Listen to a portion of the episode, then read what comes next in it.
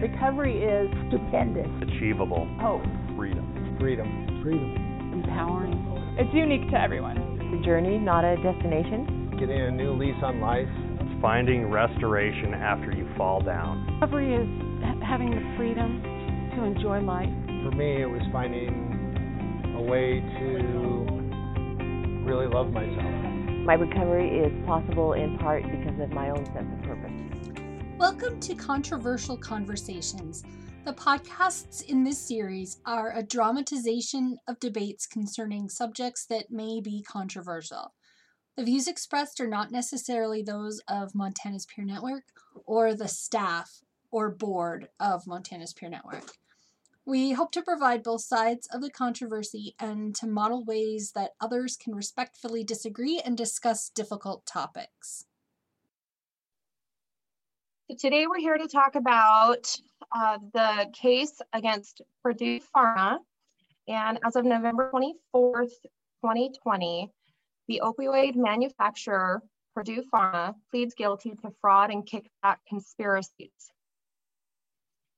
They pled guilty on November 24th to conspiracies to defraud the United States and violate the anti kickback statute.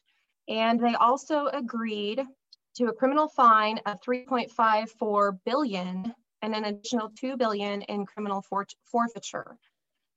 There's general unsecured bankruptcy claim for recovery of 2.8 billion to resolve its civil liability under the False Claims Act. The Sackler family has agreed to pay 225 million in damages to re resolve its Civil False Claim Act liability. So Ashley, what are your thoughts? I've looked at both sides of this and I, I think this is a controversial conversation because, you know, the there is a lot of families that are coming forward now who want the Sacklers to personally pay for the damages done during this opioid crisis. And I and I absolutely am on the side of standing firm with the families that they should be held criminally liable for their knowledge in what they were doing within their company. So I think the Sacklers should should be held to account. I have a couple of questions with regard to that that that I haven't been able to find answers on. And you know, did they did they go into the creation of the medication with the intention of malice? You know, did they did they create the medication with malicious intent? Um, were they aware of the shady dealings of organization of, of members of their organization that were not owners or parts of the board? So those are just some questions that I have because you know there's we are in a capitalistic society. The aim is to make money. So where where are the lines drawn? Because isn't the purpose of going into an organization or creating a corporation to protect your personal monies. You know, I, I see your point. I would agree that if you're working ethically, then you should be protected. But in the research that I did uh, regarding this topic, is the Sackler family was not working ethically once they became aware. I'm sure they went into it with the knowledge that hey, this is a this is an amazing drug that was really it was it was designed for like terminal cancer patients right? And they saw how much how much they were selling for the terminal you know market right? If that's if that's what you want to call somebody's pain is a market that's that's what what they saw. And and they really went in with their with their marketing and and yes i could say it's it's a, it was a decision based on the on the company but the the people who were making the decisions and were in the top positions of power that could get anything done at that company were the Sacklers. They were at every level of decision making when it came to, hey, okay, so we have a market here. Let's start marketing um, just elderly people, right? Let's let's start marketing these people. And so I think they definitely knew that what they were doing was wrong. Back in 2007 they had a another case where they admitted their wrongdoing and they continued the practice after that. So i mean they were definitely not in the dark about it. And i i think if if this is if this is going to be a change in in systems in in corporations right? This is where it starts is if you're not working ethically then you can be held personally accountable. Right. But then it goes to other issues of you know drug reps drug reps go into every single clinic in the united states and they push their products uh, marketing them as safe. And you know it, we haven't had this drug on the market for 50 years, right? We don't know what a lot of the dangers of the medication were whenever they started. And of course, the FDA, they push approvals. And I think a lot of times those approvals are pushed without a thorough understanding of the implications that can arise decades down the road you know, because we just don't have the 20 or 30 years to put into research on medications for for that to happen. So where does the responsibility ultimately lie? Is it with the owners of the company that manufactured the product, or is it with the doctors, providers, the drug reps that are pushing this medication as safe? And then, of course, on into the doctors that are working in shady clinics and they are writing bogus prescriptions, high volume prescriptions, and that's what's getting it out to the underground drug market and individuals in the community that may not necessarily need that specific medication.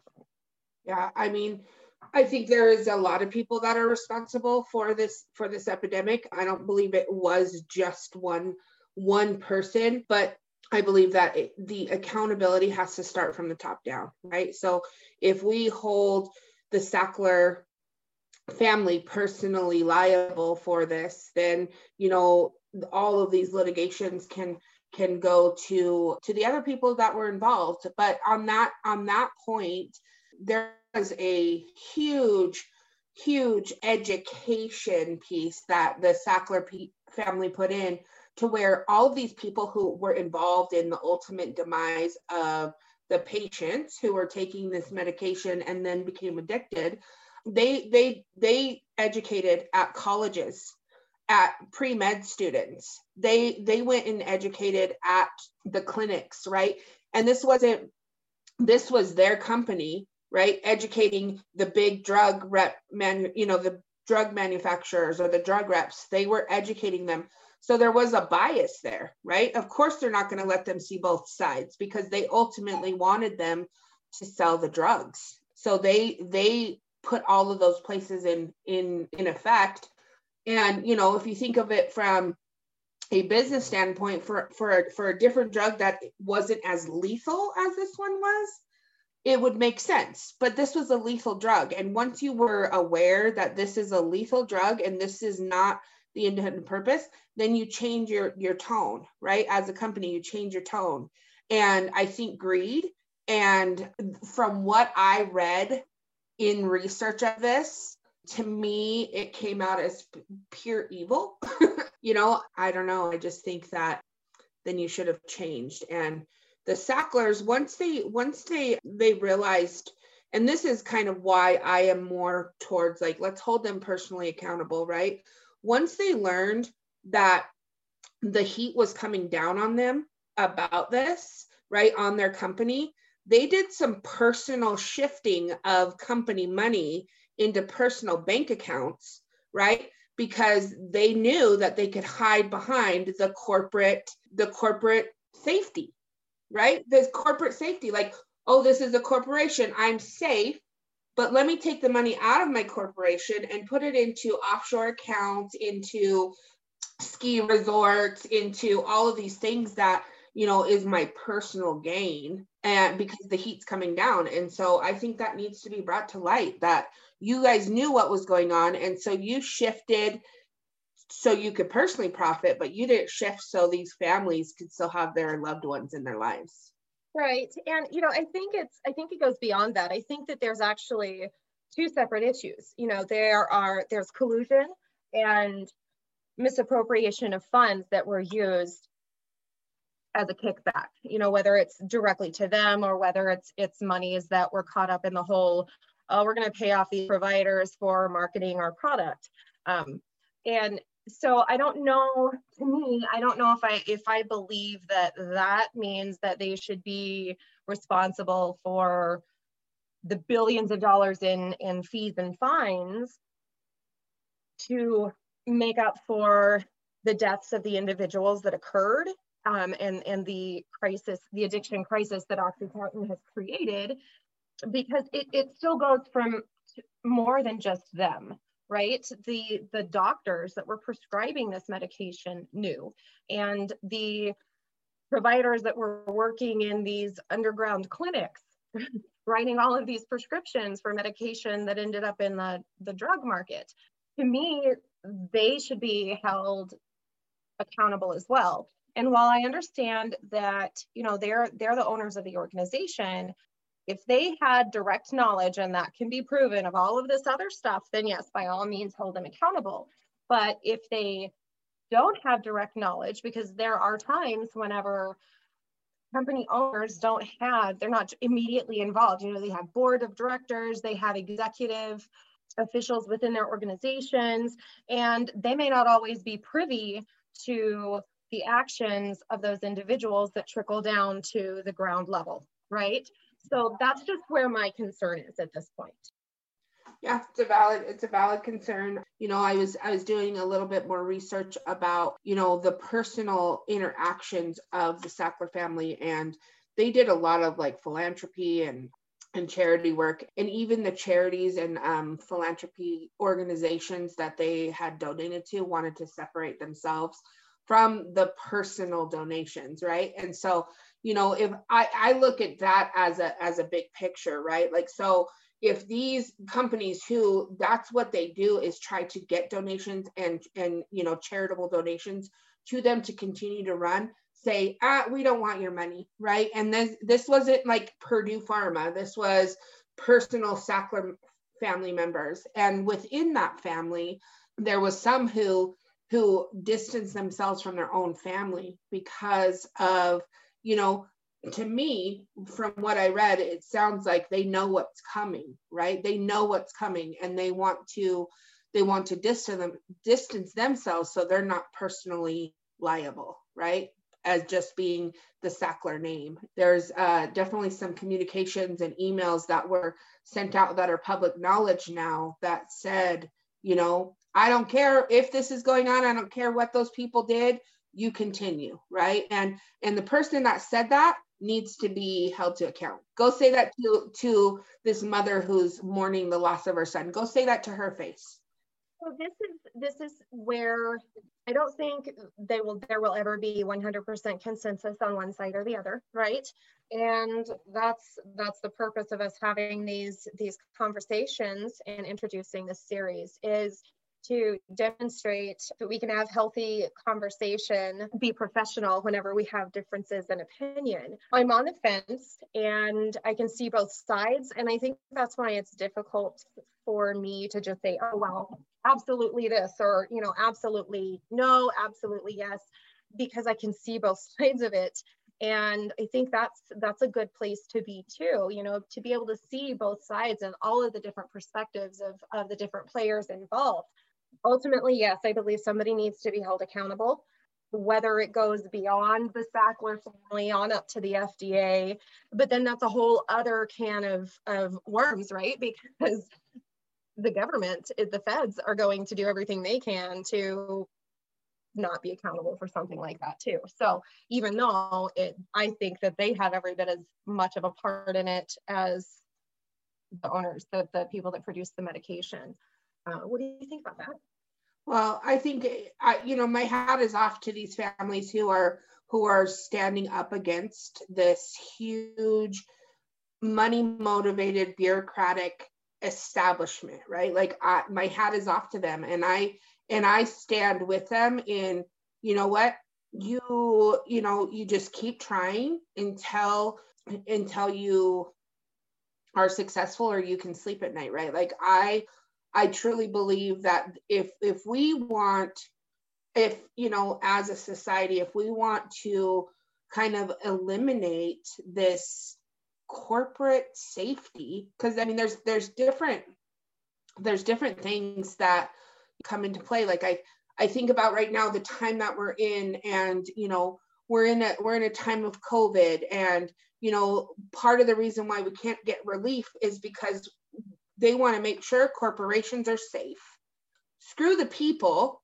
We want to make sure that corporations are safe. And so i think it is it's a conversation that needs to start to be had across this nation about you know um, us standing up for what we think is right and not being deterred because the other side is this big scary shark with these teeth that could that could hurt us. You know what i mean and we're just gonna we're just gonna go in you know I, I can definitely agree with you on that part. Um, you know, being individuals in recovery, um, we we we've been through a lot of stuff. And one thing, you know, accepting the status quo as the way it's all just because it's the way it's always been is not well for me anyway it's not what i represent anymore. I am no longer willing to just accept the things i cannot change. I am working towards changing those things which i can accept. And i think that that goes right along with what you said. You know, we have to really start taking a deep look at structures and the status quo in various situations, uh, just because, and no longer choose to accept it just because that's the way things have always been, right? We we've got to step up and really start standing up for what's right because that's the only way that we're going to affect change across the board. And it starts with one person, and that's you know it ripples out from there but yes, I can definitely be in agreement on that part. And so, you know, now I just would like to leave this open for our listeners. Really consider where your thoughts are and what do you think about it? This is one issue and we'll have a series of others, but you know, do you do you believe that the Sackler family owners of Purdue Pharma should be held personally responsible for the deaths and the opioid crisis that began because of OxyContin? What are your beliefs? What are your ideals? What changes do you think need to be made across the board? You start considering that and how you can advocate on a personal level and for others as we move forward because the opioid crisis isn't going anywhere right now. We're, we're going to have to deal with that for quite a few years to come. Well, thanks for for debating this controversial conversation, and um, look forward to seeing you guys on our next our next round, we're going to be talking about legalization of marijuana. Recovery works and recovery is possible. Recovery works and recovery is possible. Recovery works, recovery is possible. Recovery is possible. recovery works and recovery is possible. Recovery works and recovery is possible. Recovery works and recovery is possible. Recovery is possible.